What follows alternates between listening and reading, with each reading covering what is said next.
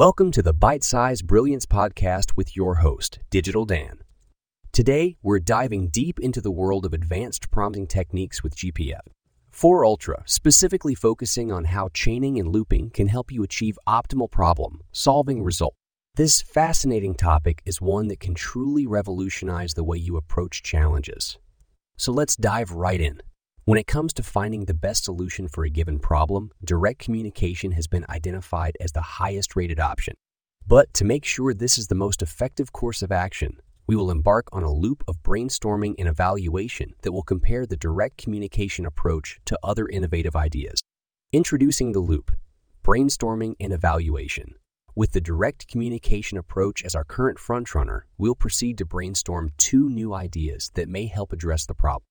For each iteration, we will brainstorm two new ideas that may help address the problem. Evaluate each idea based on its merits and potential effectiveness in solving the issue at hand. The purpose of this looping process is to continuously generate new ideas and evaluate their potential, comparing them to the current frontrunner. By doing this, we ensure that no stone is left unturned in our quest for the best solution, and we can be confident that we've explored all possible avenues.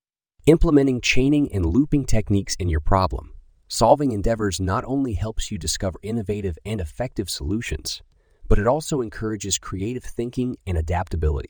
By challenging yourself to think outside the box and iterate on your ideas, you'll foster a mindset that's primed for success in today's rapidly evolving world. To learn more about mastering advanced prompting techniques with GPT, 4 Ultra and the power of chaining and looping for optimal problem solving, be sure to check out this comprehensive guide. Learn more. This podcast was co produced by Daniel Aharonoff and Mogul Media AI.